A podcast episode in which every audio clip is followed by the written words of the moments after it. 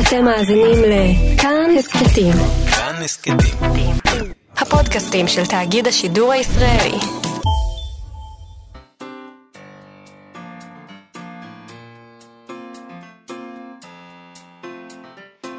מה שכרוך. עם יובל אביבי ומה יעשה לה.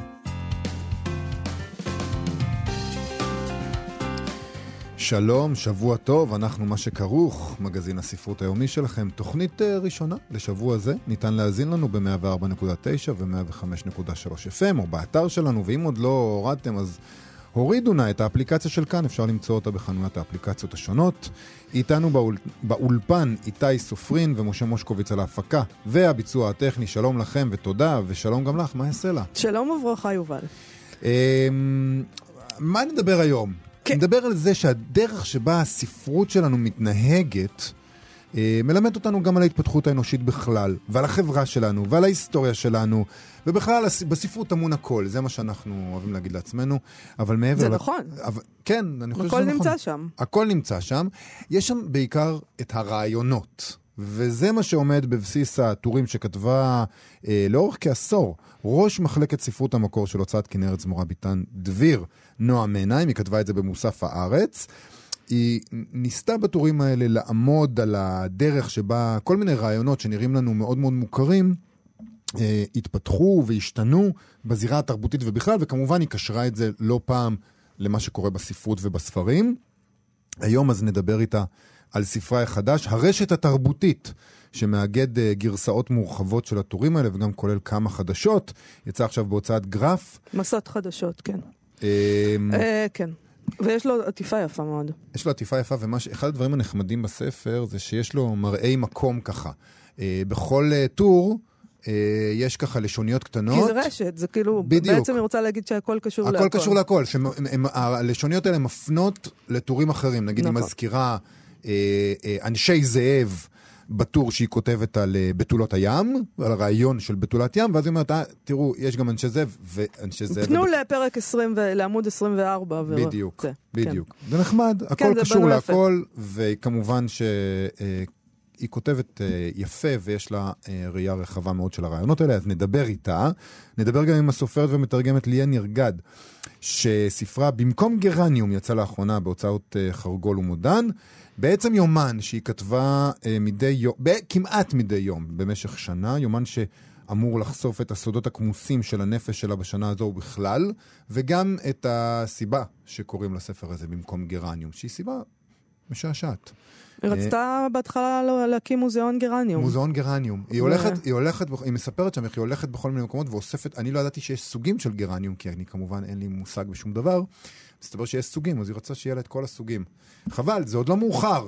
אה, כן. עדיין אפשר לפתוח את מוזיאון הגרניום, נשאל אותה על זה, אה, אבל לפני כל הדברים האלה, נדבר על חרם ספרים. מזמן לא דיברנו על חרם ספרים, או הפעם, למה לא להחרים סופרים שאינם מוסריים, או נכון. שכתבו ספרות לא מוסרית. נכון, יש עניין כזה של חרמות על סופרים, אתה יודע, צריך להחרים סופרים אנטישמיים, אה, צריך להפסיק לקרוא סופר שנחשד בהטרדה מינית, אה, לא לנתק את הסופר מיצירתו, אלא להעניש את הסופר דרך היצירה שלו על פשעיו המוסריים, זו עמדה אחת.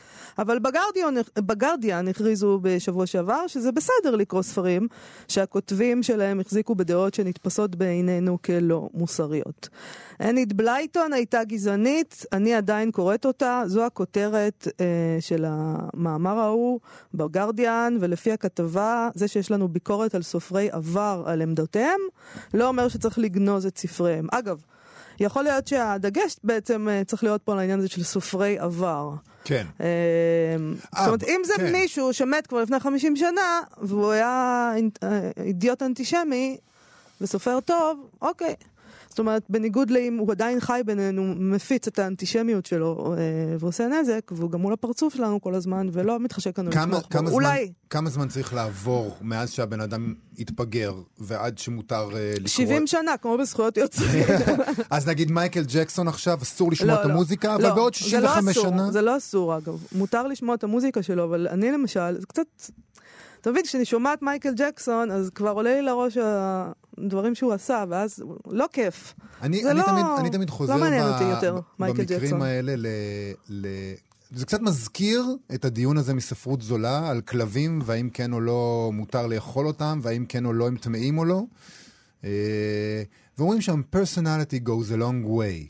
אתה יודע, כאילו, איזה סופר אתה צריך, כמה טוב אתה צריך להיות בתור סופר, בדיוק. כדי שנרשה לך. להיות גזען. נכון. אה, נדמה לי, ש... סתם נדמה לי. שכבר הזכרתי את אה, ג'ים ג'פריס, אה, הקומיקאי שאמר את זה על צ'רלי צ'פלין. הוא אמר, כאילו, כמה מצחיק, כמה גאון צריך להיות היוצר כדי שנסלח לו על זה שהוא פדופיל, כדי שנרשה לו. נחזור לכתבה בגרדיאן רגע. הכותבת של המאמר פותחת באזכור אה, של מאמר אחר מ-1965 של סופר מדע בדיוני, המדע בדיוני ג'ון קמבל.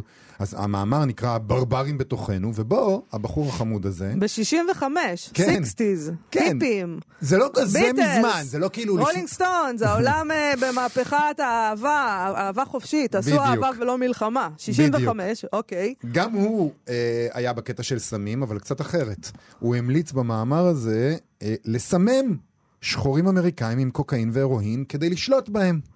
אה, לפי המאמר זאת, אה, של קמבל, אה, זאת תוכנית שתהרוג אותם פיזית ופסיכולוגית מבלי ליצור התנגדות, שזה כמובן דבר טוב. הוא גם טען שהעבדות הייתה מערכת חינוכית יעילה, הוא תמך בהפרדה, ובכלל הביע כל מיני אה, עמדות שמבהירות איזה מותק של בחור הוא היה. הוא גם האמין בטלפתיה, אגב, מאיה. אה, אגב, שיחתנו שבוע שעבר.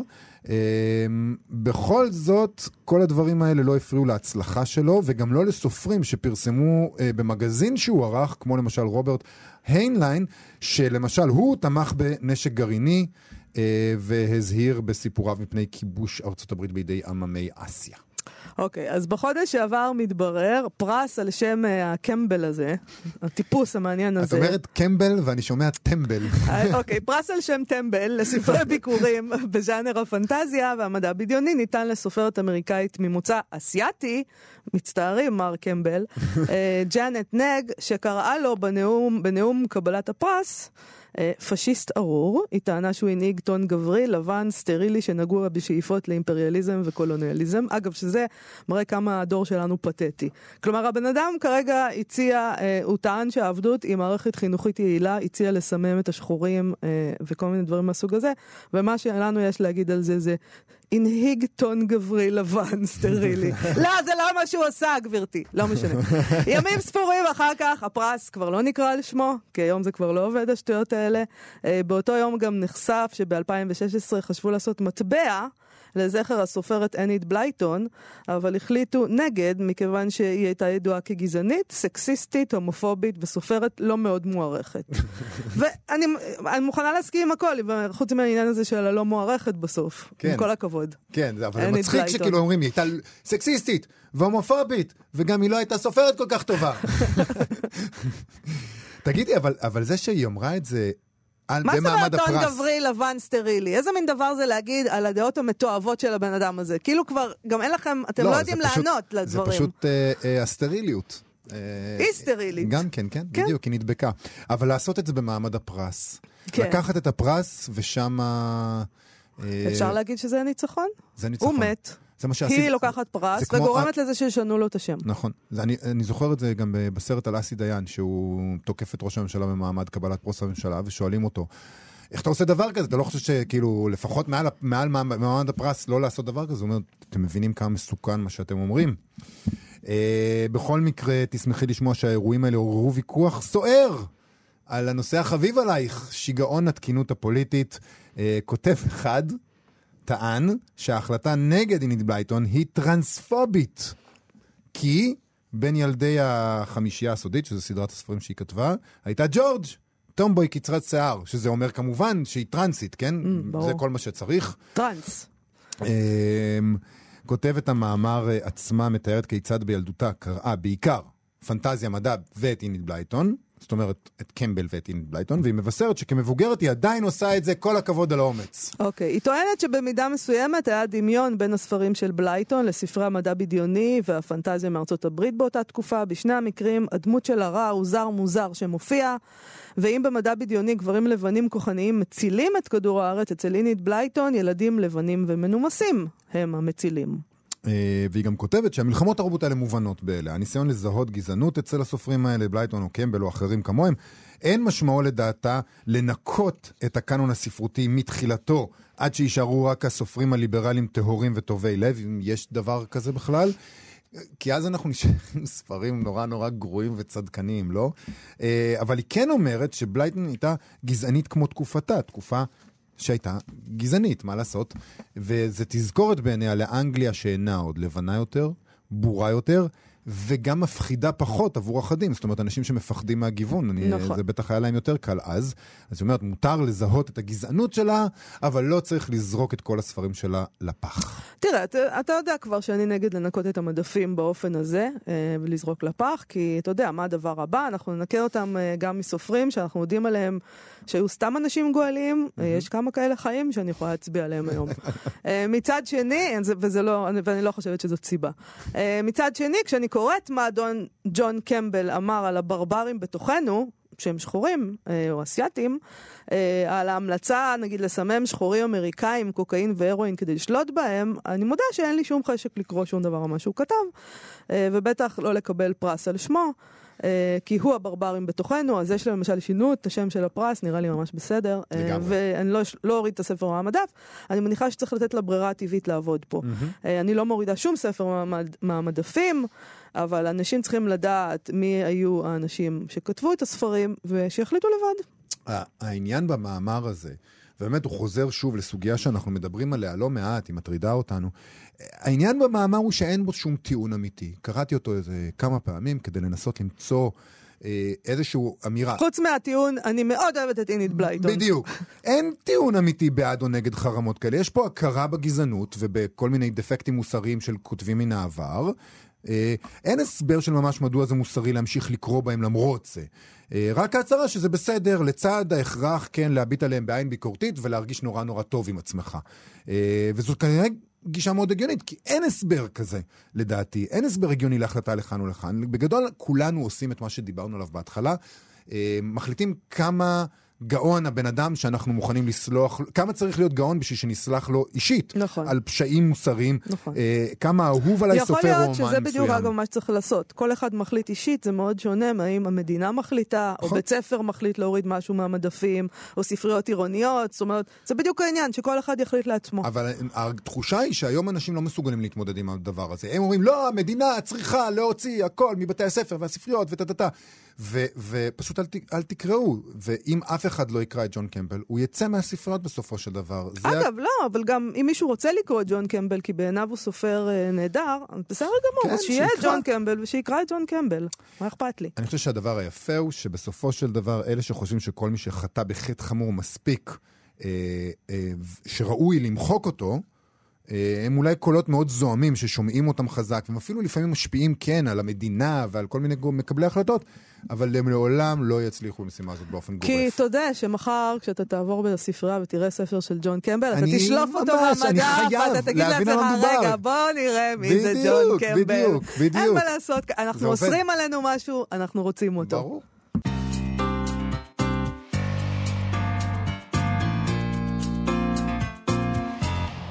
אנחנו מה שכרוך בכאן תרבות, חזרנו.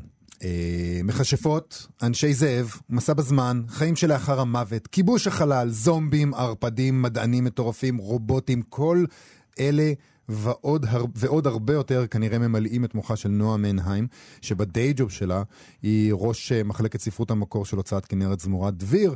בשאר הזמן, כך לפי הכריכה של הספר החדש הרשת התרבותית, היא בלשית תרבות. שחוקרת את כל הרעיונות האלה וכותבת עליהם, לצד אה, אה, דברים קצת יותר סטנדרטיים שהכתיבה של אה, מנהיים עליהם מעמיקה, מקורית ולא סטנדרטית בכלל, כמו הולדת הספר, השימוש בשפה, גנבת ספרים, ספרות אירוטית. אה, את כל אלה מנהיים חקרה אה, וכתבה לאורך השנים בטור שלה במוסף הארץ. כאמור, ניסתה להתחקות אחרי רעיונות מרכזיים של עולמנו התרבותי ולהסביר לקוראים מדוע הפיגורות הגדולות של התרבות הן כפי שהן, ומה זה מלמד עלינו ועל ההיסטוריה שלנו. אז עכשיו הטורים האלה מאוגדים בספר, בגרסה מורחבת שלהם, לצד כמה חדש... מסות חדשות. זה הרשת התרבותית שיצאה בהוצאת גרף. שלום נועם עיניים. שלום, תודה על השיר, אחד השירים החביבים עליי. נכון? ידעתי. שתזדהי, הייתה לי תחושה. אה, לגמרי, זה שיר לגמרי. שקוראים לו No, מה, מה, איך זה לא יכול להתאים לנו, בדיוק. זה התחלה של השם שלי, כאילו. אה, זה, על זה לא חשבתי. יפה. לא, היית צריכה להגיד שבגלל זה שמנו, כן. כן, כן. ברור. הכל, מכוון. אז אה, אה, תסבירי לנו קצת... אה, כן, מה את עושה פה? מה- מה מה- זה מה? הרשת קורה? התרבותית? מה זה הרשת התרבותית? אה, זה מה שקורה כשמנסים להניח אה, יחד את כל העמסות האלה, עברו למסה די מרשימה אה, בתומן של אה, כעשר כמעט שנות כתיבה. כן. אה, ואז אפשר אה, להתחיל אה, לחבר אותן אחת לשנייה, ולשרשר אותן אחת עם השנייה, אה, ולראות איך הן גם מתקשרות אה, זו עם זו, ומה יש להן להגיד, אה, ואיך הן יכולות להרחיב בעצם את התמונה. זאת אומרת, את בעצם, אנחנו מדברים פה על מצב שבו את פרסמת פעם בשבוע אה, במוסף הארץ את הטור שלך, סליחה, כן. פעם בשבועיים, אה, את הטור שלך, ופתאום, כשהגדת אותו, ראית את כל הקשרים האלה בין כל, ה... בין כל הטורים, נכון? כן, עכשיו זה משהו שהייתי ערה לו גם במהלך הכתיבה, כי הרבה פעמים אה, כשהייתי עובדת על טור אחד הייתי מוצאת שהוא מתחבר לדברים שכבר כתבתי, או לדברים אה, שרציתי לכתוב עליהם, אה, וזה היה בלתי אפשרי לבטא את זה בפורמט בסופו של דבר היחסית מוגבל של, אה, של הטור הדו-שבועי הזה. אה, מה גם שגם הגודל שלו היה אה, סופי. כן. אה, אז יש גבול כמה אפשר אה, להכניס. אה, ועכשיו בתצורה הזאת של הספר אה, יכולתי לתת דרור אה, לתאווה הזאת של התביעה וההריגה ולשזור בעצם את המסות אחת עם השנייה. נספר אולי למאזינים שטרם שזפו את עיניהם בספר, שבעצם מה שאת עושה זה, את עושה איזה highlights כזה, כמו מרקר של שורות מסוימות, או דברים, מילים מסוימות, ו, ובשולי הדף כתוב uh, קצת הסבר על הדבר הזה, או הפנייה למאמר, אה, למאמר שעוסק בדבר הזה ספציפית, ובעצם נוצרת איזו תחושה. אה, נשתמש במילה גדולה קצת, של איזה מין כזה תת-מודע קולקטיבי רעיוני של כולנו. אתה חושב על אה, למה לכולנו יש את הקישור הזה במוח בין, אני לא יודע מה, אה, בין בתולות ים לאנשי זאב או, ו- וכולי. מהמם, נכון. ואני חושבת שגם באיזשהו אופן, אה, הקשירה הזאת והתביעה הזאת היא מאפשרת אה, למי שקורא את הספר אה, מעין לכתוב אותו מחדש. זאת אומרת, אתה יודע שמה שמעניין אותך עכשיו זה אנשי זאב, אתה תלך לפרק על אנשי זאב, ואז אתה אה, תראה שיש שם קישור לפרק שעוסק בירח. תגיד לעצמך, hmm, מעניין, אוקיי, ואז אתה הולך לפרק על הירח ששולח אותך בכלל אה, אה, לפרויד ולדגדגן, ו- וכולי. זאת אומרת, בדיוק, זאת התגובה שאני מחפשת. בעצם את דורשת מהקוראים שלך אה, להיות קצת פחות מ- אה, מקובעים. את אומרת להם, אקטיביים גם, אה, להיות כן. קצת פחות... אה, אם מעניין אותך פסיביים. אנשי זאב, זה לא אומר שלא מעניין אותך דגדגנים ופרויד. אז בוא תראה נכון. למה, למה זה קשור. נכון, זאת אומרת, אני, אני סומכת על כך שאנשים שיימשכו לספר הזה, אה, הם אנשים סקרנים, אה, ושגם אם יש להם איזה שהם תחומי עניין שאיתם הם ניגשים אליו, והם יודעים שאני אה, עוסקת בהם, אז הם יוכלו דרכם להגיע גם לדברים אחרים שיעניינו אותם. אה, אז, אז. איך בחרת? הרי, שזה הרי בעצם, אגב, סליחה שאני קוטעת אותך, אבל זה. בעצם פשוט איך שאנחנו אה, אה, צורכים מידע באינטרנט, ברשת. נכון, אנחנו נכנסים. למאמר, אנחנו קוראים אותו, מוזכר שם איזה שם של מישהו שאנחנו לא מכירים, או איזה ספר שקשור, אנחנו הולכים לשם רגע לראות על מה מדובר, זה בדיוק בנוי בצורה הזאת, זה קריאה הלינק, כזאת. הלינק הוא כבר כן, בתוך הכתבה נכון. שאנחנו קוראים, וזה זורק אותנו נכון. לאתר אחר שבו נכתב מאמר על העניין הזה, וזה אינסופי. אה, נכון, בדיוק. אה, ובכל- ואני- בכל זאת, זה סופי הספר, זה לא האינטרנט סופי. האינסופי. אז כן. בסופו של דבר, גם כאן ב- היית צריכה להחליט אילו רעיונות את כן מכניסה, ואילו רעיונות נשארים על רצפת אה, חדר העריכה. זאת אומרת, נכון. אילו רעיונות, מה, אינם משורשרים מספיק, אה, אין מספיק, הם לא נכנסים לתוך המעגל הצפוף הזה של הרעיונות המרכזיים? איך בחרת? אה, קודם כל, אה, היה לי עורך, שזה חשוב מאוד. איך זה באמת? אז זה לא קשה קצת? אה, כן. זה היה כיף לא נורמלי. אוקיי. זה היה ממש ממש תעשה כיף. אתה את הבחירה, אה, תקרא לי בסוף. לא, לא, היה לי אה, דיאלוג אה, מדהים עם יותם שווימר שערך את הספר. אה, ובאמת החלק הראשון שלו היה עבודת האוצרות הזאת. זאת אומרת, היו לנו משהו כמו 250 טורים, ומתוכם צריך היה לבחור. אז נגיד, אחת ההחלטות הראשונות שהוא עשה, שלי דווקא היה מאוד קשה איתה, ולקח לי זמן להבין איך אני יכולה לשרשר גם בלי זה, היה להוציא את כל הביוגרפיות. היו כמה טורים שהיו... לא מעט טורים אפילו, שהיו טורים ביוגרפיים, מין מונוגרפיות קטנות כאלה על, אה, על דיקנס או על אה, ג'יין אוסטין. Mm. אה, לואיס קרול, אני זוכרת לואיס שכתבת קרול, עליו. בדיוק. מהמם. ואז ומה היה אותם. הנימוק שלו כעורך לדבר הזה, להחלטה הזאת? אמ, הוא הרגיש, ואני חושבת שגם בסופו של דבר הספר אה, התגבש באופן הזה, שאנחנו פה אה, כדי לדבר על אלה ששרדו, על הרעיונות ששרדו. זאת אומרת, והם היו צריכים לסבול פיחות כבוד משמעותי לפעמים לאורך העידנים, ולקבל את זה שהם כבר לא אלות, אלא הם הפכו להיות מכשפות נרדפות, ולקבל את זה שהם כבר לא אה, אלים, אלא הם גיבורי קומיקס. אבל שמה שעומד פה במרכז לא יהיו אנשים אלא רעיונות. Mm. אוקיי. אה, אז מכך אה, אה, נבעה ההחלטה הזאת. עכשיו, זה היה מורכב כי הרבה מאוד מהכישורים הראשוניים שעשינו נותבו דרך הצמתים האנושיים הללו. דרך, אם זה שייקספיר, ואם זה דון קיחוטה, אז זה סרוונטס, ואז הקשר בין אה, שייקספיר לסרוונטס למשל. אז היו לנו המון אה, לינקים כאלה, שהיו אנשים שעמדו בצמתים המרכזיות שלהם. וגם אז צריך היה בק- לחשוב על משהו אחר. בקריאה אה, אה, של המסה, של הטורים, אחד אחרי השני, גם נוצרת התחושה שהיה לך מאוד מאוד חשוב לקשר את זה הרבה פעמים לכאן ועכשיו. זאת אומרת, אנחנו, נדמה לנו שכשאנחנו קוראים על אנשי זאב, או על בתולות ים, או, או על כל דבר אחר שמוזכר בספר, או על גנבת ספרים, או על הולדת הדפוס, אנחנו מדברים על עולם של פעם, או על עולם פנטסטי, והרבה פעמים אתה קורא בספר שלך, ואתה, ו- וחשוב לך להגיד, אוקיי, הדברים האלה, הרעיונות האלה לא, לא נולדו משום מקום, ואל תחשבו שבגלל שאתם אה, אה, מתוחכמים ואנשי המאה ה-21, אז הם לא פועלים את הפעולה שלהם עליכם. הנה מה שזה אומר בתקופתנו. אני מאוד מסכימה, אני גם חושבת שחילקנו את הספר לארבעה שערים, אה, שמאגדים באופן אה, אסוציאטיבי, אפשר לומר, אה, את הנושאים שתחתם. אבל אם הייתי צריכה, נגיד, לחשוב על שער שהוא השער הראשון אה, של הספר, אז השער הזה הוא זמן. אה, כי הזמן מבחינתי הוא אחד השחקנים המרכזיים כאן. זאת אומרת, איפה דברים מתחילים, מה קורה להם בדרך וגם לאן הם מגיעים. לכן, אולי אחד הטורים שאני הכי אוהבת זה הטור שמדבר על פסולת גרעינית, שהוא בעצם טור שמדבר על עשרת אלפים שנה קדימה אפילו, אל תוך העתיד. אה, אז הצורך לתת את התחושה הזאת של אה, האבולוציה של הרעיונות הללו. אה, איך הם משתנים, איך הם מסתגלים למציאות התרבותית שלנו, למציאות הדתית שלנו, למציאות ה... לפעמים פוליטית שלנו, זה היה אחד הדברים שעניינו אותי יותר מכל דבר אחר. תגידי, אני, אני מבין שיש בספר כמה טורים, כמה מסות חדשות, נכון. אז ניכר שעדיין יש לך חשק לכתוב אותם. למה הפסקת לכתוב את הטור בעצם? אה, אם דיברנו על זמן, אז אה, בחלופות העיתים, אה, לא היה זמן. וכשמתחלפים אורחים, לא, לא, כל לא היה לה זמן, אה, התחלפו האורחים. אה, אוקיי. כל מכיר אחד את זה? רוצה להשאיר את חותמו.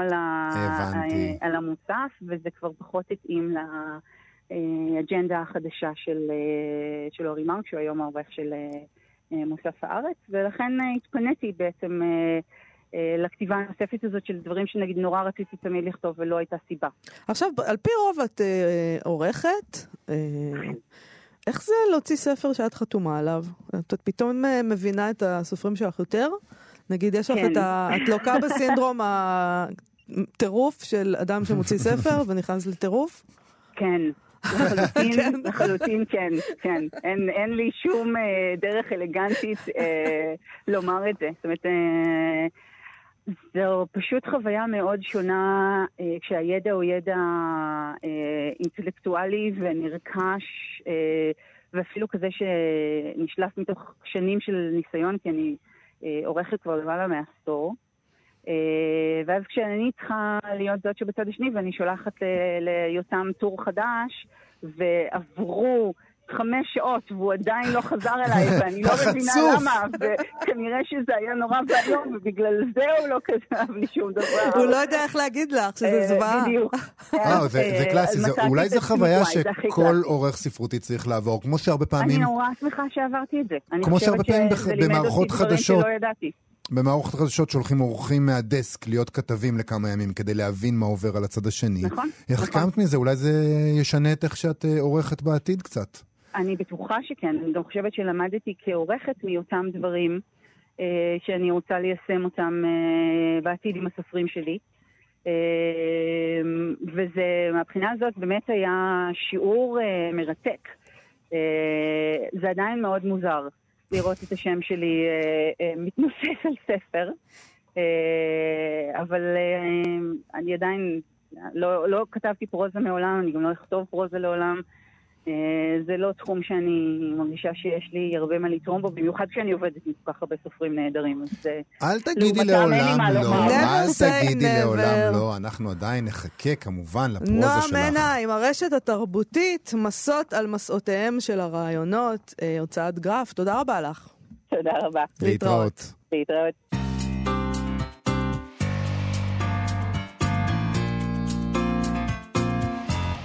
מה שכרוך בכאן תרבות, חזרנו ב-24 במאי שנת 2017. יומיים לפני יום הולדתה ה-55 החליטה ליה נרגד לכתוב כל יום במשך שנה, לא כולל שבתות וחגים. ההחלטה הזאת כללה לטענתה גם ויתור דווקא.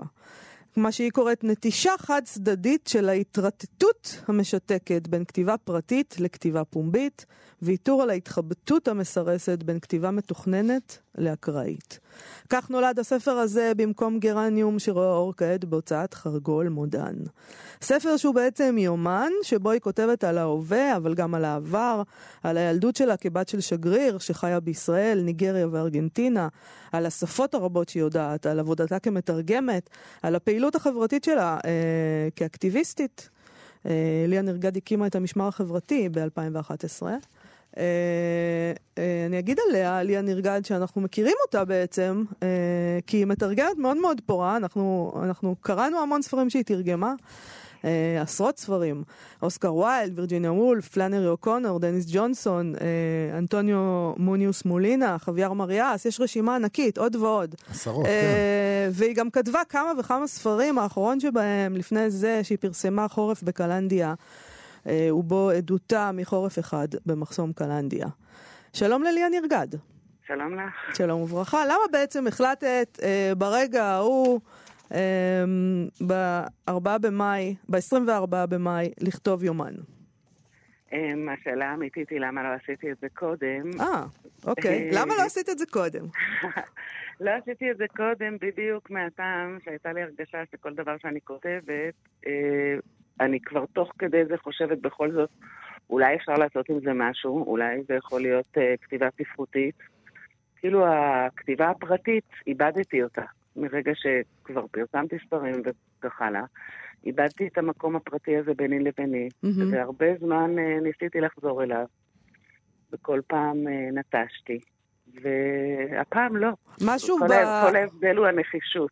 משהו ב... אבל באטמוספירה הנוכחית של הספרות בזמן הזה, של הפרסום של אה, מה שנקרא auto-fiction, שהוא מאוד uh, קיים עכשיו, שנתן לך push, שאמר לך, הנה, אני גם יכולה, לה... זה אפשרי לעשות את זה. כי בעצם יכול להיות שאנחנו לא כותבים יומן, כי חשבנו שאי אפשר לפרסם יומן, אבל פה את אומרת, אולי אמרת לעצמך, אני יכולה לכתוב יומן, כי כן אני יכולה לפרסם אותו. אמ, לא, האמת שלא, באמת הרבה זמן חשבתי שזה יישאר ביני לביני, אבל פשוט חסכתי לעצמי את ההתלבטות, ולאט לאט, ככל שהדברים התקדמו, וזה צבר איזושהי מסה שרצתה מכוח עצמה וגם מצורך נפשי שלי כן לראות אור.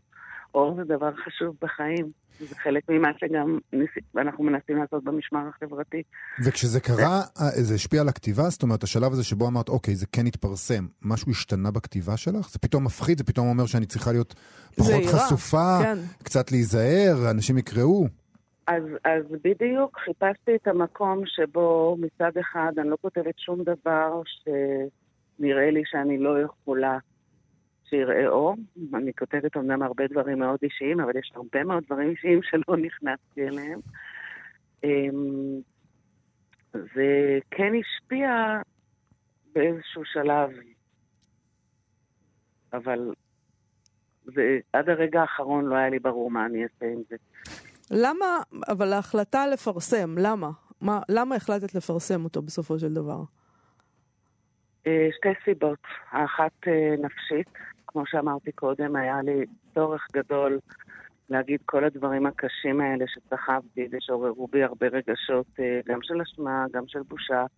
היציאה אל האור היא מין מבחן אומץ כזה, שאת אומרת, אוקיי, אני עכשיו עושה את זה, כן. ומתנקה מהדברים באיזשהו אופן, שכשהם נשארים במגירה, הם נשארים איתך, וכשהם בחוץ, את כאילו נפרדת מהם באיזשהו מובן, הם הופכים להיות משהו חיצוני לך.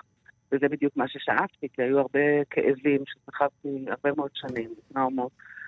ברגע שהם בחוץ, הם פחות שלי. אני באמת מרגישה שזה אכן מאז שהספר נכנס להליכים של הוצאה לאור וראה אור, אני במקום אחר מבחינה נפשית, זאת סיבה אחת. והסיבה השנייה, אמ, אני מוכרחה להעיד בעניין הזה על עיסתי, חשבתי שזה יפה. אוקיי. סיבה טובה. סיבה טובה. לא, זאת הסיבה כן. הכי טובה אולי. נכון. אמ, אבל הרבה פעמים, כשקוראים ביומן הזה, מקבלים תחושה באמת אה, אמ, של מעברים נורא מהירים. את בעצמך כותבת על זה בהתחלה, שיש איזה משהו שאת רוצה לכתוב עליו, אבל פתאום נכנס משהו, נכנס לך לוויה, אז את לא יכולה לכתוב על זה באותו יום, את כותבת על זה, פתאום נכנס משהו אחר. ויש... אה, לכאורה יש אה, הפרדות נורא ברורות בין יום ליום. את כותבת על אימא שלך למשל ביום אחד, ואז יום אחרי זה את לא תכתבי עליה. אה, ו- פשוט בגלל שבשלבים הראשונים הייתה לי רק את ההחלטה של כל יום. כן. ובימים הראשונים גם הייתה נראית לי מין עונש בלתי נסבל, שאוי, היום אני חייבת לעמוד בהחלטה שלי. ולפעמים את מפספסת גם, את מעידה שם. אה, כן, כן, אני נוטה מבריזה מעצמה. לפספס החלטות ולהבדיד לעצמי, אבל כתבתי בכל רגע את מה שהרגשתי צורך לכתוב, את מה שעלה על דעתי לכתוב. עכשיו, כן, ככל שהדברים הצטברו, פתאום נהיו דברים שדרשו המשכיות, מהמם.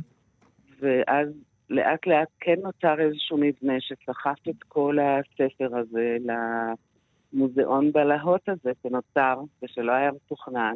את לא ידעת כבר שאת הולכת לכתוב על, ה... על הילדות שלך, על האימא שלך, בשום על אבא פנים שלך? ואופן. באמת? בשום פנים ואופן. אני חשבתי שכל זה כל כך מאחוריי, תחשבי בגיל 55, מדהים. את יושבת לכתוב על ההורים שלך, זה כמעט מביך.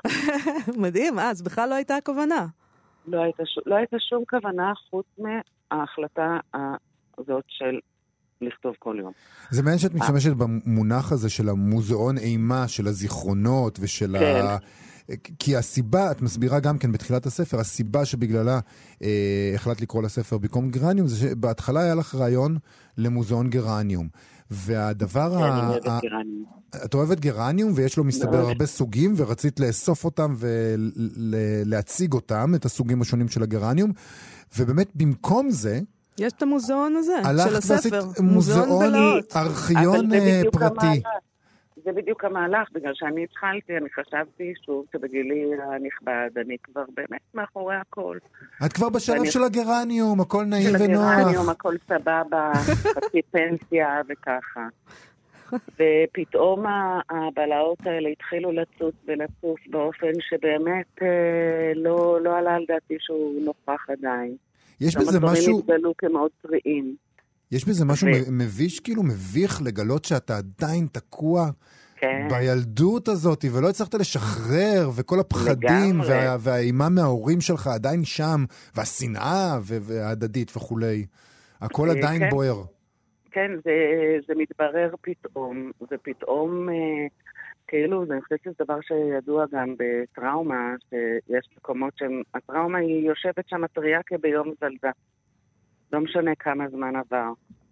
והפטנט הזה, אפשר להגיד, של המוזיאון, היה לי כאילו אני לוקחת כל דבר, מתבוננת בו, ומצליחה למקם אותו במוזיאון כחפץ. זה שוב אותו תהליך כמו ההוצאה לאור. ברגע שה... אם יוצא ממילים גבוהות, הסובייקטיבי הופך לאובייקטיבי, הוא, זה הוא מוצגים. יוצא ממך. כן. הוא, כן, הוא יוצא ממך, והוא פתאום, אה, הוא מונח. פשוט העניין הזה של לקחת כל דבר, אה, זיכרון מאוד קשה, להפוך אותו לבובת שעווה של סבתא מדממת, וככה סבתא שלי מתה. אה, ופתאום זה בובה, והיא מונחת שם, ואז יש עוד בובה ויש עוד מוצג. לאט לאט כל השואה, כל הטראומות האישיות המשפחתיות, הרב-דוריות, כל דבר קיבל מקום במוזיאון. ואז אני יכולה לחפש את האקזיט, ולצאת משם. לצאת משם, ותישאר הכל ארוז, והכל מאורגן ומסודר. וזהו, ואני חופשייה. אני באמת מרגישה את ההבדל. אז אין לך, אה, אין לך את התחושה הזאת שזה יש משהו משונה בזה שעכשיו אנשים יקראו את, אה. את, כל, ה, את כל החיים שלך? אנשים זרים. שזה תחושה יאיר- ביותר. וזה יאיר שדים ביותר. עכשיו אולי. אני חושבת שבאיזשהו מקום ההוצאה לאור זה כאילו מחיר שאני משלמת בשביל החופש שלי. אני חושבת שזה ככה יצייר לי בסופו של דבר. הרעיון שכל מיני אנשים יקראו, אנשים שמכירים אותי בהקשרים לגמרי אחרים, הוא קשה מאוד. מהמם. לא רק בגלל הדברים האישיים, יותר בגלל החשיפה של ה... איך הראש שלי עובד, כולל התזזיתיות שהתייחסתם אליה. אמ, כאילו, הראש שלי בלגן גדול, וזאת חשיפה שהיא בעיניי חשיפה כמעט יותר קשה. ויש אנשים שהם אה, ידידים של המשפחה, קרובי משפחה, בוודאי שזה מבעית, כן. אבל כאילו ההרגשה היא, זה המחיר. אני רוצה חופש, אני רוצה לצאת ממוזיאון הבלהות שלי, את הכרטיס משלמים ביציאה.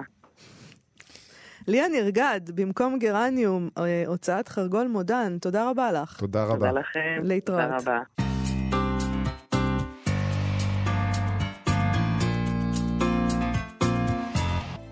נשק ארוך. כאן תרבות, חזרנו. אה, נדבר קצת על אספנות ספרים, נושא שאנחנו מדברים עליו בדרך כלל בימי שני, אילי גרין, אבל אה, בניו יורק טיימס כתבו לאחרונה על התשוקה לאסוף ספר אחד בודד. שעל זה אגב עוד לא דיברנו עם אילי גרין, אולי כדאי לשאול אולי אותו על נדבר זה. איתו על זה. התשוקה לאסוף ספר אחד בודד. לורן אוסטר כתבה שם איך היא התמכרה לאיסוף עותקים של הספר 1984 של ג'ורג' אורוול. למה זה תמיד ג'ורג' אורוול? תמיד ג'ורג'... חברים, יש עוד סופרים, תשחררו. נגיד, אני, אני, לא, אני לא מכירה באופן אישי מישהו שאוסף, אבל נראה, נראה לי ששמעתי על, נגיד, אוספים של הנסיך הקטן בכל כן. מיני שפות. והיה לאחרונה. אה, תערוכה במוזיאון תל אביב של אה, ספרי אה, אה, אליס אה, בארץ הפלאות. נכון, נכון, נכון. ויש שם מהדורות כאילו מטורפות וכל מיני, נכון. המון המון סוגים. צודק. אז זה כאלה שהם יותר... אה, ג'ורג' אורוול זה דווקא 1984, מה... אתה יודע, זה... הנסיך הקטן, אה, אליס בארץ הפלאות, יש שם איורים, יש שם כן. משהו אחר, יכול להיות, נכון. איך הדפיסו, איך העטיפה. לא, זה מה- בחירה שמעידה כמובן על איזה אינטלקטואליטי. היא ליברלית, אינטלקטואלית. וליברלית, אוקיי. והיא נורא מודאגת מהכיוון שאליו אנחנו אז הולכים. היא, אז היא כתבה אה, ככה, יותר מ-30 מיליון עותקים של הספר הודפסו בעולם. מאז פורסם ב-1949, 35 מהם הם שלי, אמריקאים, בריטים, צרפתים, הודים, איטלקים, מקסיקנים וספרדים. ארבעה בכריכה קשה, 30 בכריכה רכה, ואחד הוא איכשהו שניהם, או אף לא אחד מהם. תשמע, אני לא יודעת אם אה, 35 ספרים הם אוסף, אבל הבריאות. 35 ספרים, בזה את מתגאה. גם נהר גדול? אה, מתחיל בטיפה אחת, תני לה אה, זמן, אולי היא אוקיי. רק התחילה. היא רק התחילה. היא רק. התחילה. היא מספרת שהיא אהבה את 1984 תקופה ארוכה, ושלאורך הילדות שלה, אה, מספר הטלפון של המשפחה שלה בבית אה, הסתיים. המספר הסתיים ב-1984, זה היו ארבע הספרות. האחרונות, מה. שגרם לכל מיני זו אנשים... סמליות ממש- מטורפת. כן, מטורף, זה, זה קלאסי. אה, זה גרם להמון אנשים, שזה עוד יותר נורא, אה, המון אנשים שהם כנראה קצת סאחים, אבל סאחים שמכירים את אורוול, אה, לשאול, אורוול? כשהם ענו לטלפון? זה- ו- וכאילו, ככה הכירה את אורוול. מה גורם לאנשים להתנהג בצורה כזאת? אתה מתקשר לאנשהו, עונים לך ואומרים, ואתה אומר, אורוול? כי זה... טוב, בסדר. היא מספרת שם שהיא גרה במחוז שמרני מאוד, שבו אה, החברות שלה אמרו לה שהמשפחה הליברלית שלה הולכת לגיהנום. ולכן היא שאבה עידוד מהדבר הזה, מהספר הזה. היא שואבת עידוד מלדבר על הספר הזה עם זרים ברחבי העולם, מלבקש את הספר ממוכרי ספרים שמודים שהספר אה, מיוחד עבורם כמו שהוא מיוחד עבורה, שזאת קינה ליברלית גלובלית ממש, כזאת. ממש. כולנו קוראים את 1984, אומרים איך יכול להיות שכולם מסביבנו שמרנים ולא רואים את הסכנה בכך. היא מספרת שם על הכריכות השונות של המהדורות מרחבי העולם, וגם על חלק מההקדשות שיש בספרים שלה. הקדשה במהדורה האיטלקית שלה מ-1995 אומרת, רפאל היקר, אלו דפים שפותחים עולם חדש בפניך. אה, והיא טוענת שאומנם היא שואבת תענוג בר- בראשיתי. מכל ספר נוסף שמצטרף למדף הזה שלה, אבל גם שזהו ניסיון כן להירפא מהתפיסה שאתה יודע הכל או משהו בכלל. היא אומרת שהמוטיבים והמניעים של הספרות משתנים ביחד עם התקופות ונקודות ההשקפה, ולאסוף ספר אחד, לעקוב אחריו דרך דורות, שפות וגבולות, זה להקדיש את עצמך למורשת שלו. תקשיבי, יש לך פטיש. הפטיש שלך הוא ל-1984, אני מכבדת. את זה, אבל... וזה- אוקיי. זה עוד כלום, הפטיש. כי הנה, היא מסיימת בזה שהיא מספרת על זה ש-25 אלף עותקים של הספר הודפסו במהדורה הבריטית הראשונה שלו. אחד מהם הוא שלי, היא כותבת. האישה שמכרה לי אותו עטפה אותו בנייר ובניילון בועות, או מה שאנחנו קוראים לו פצפצים. פצפצים.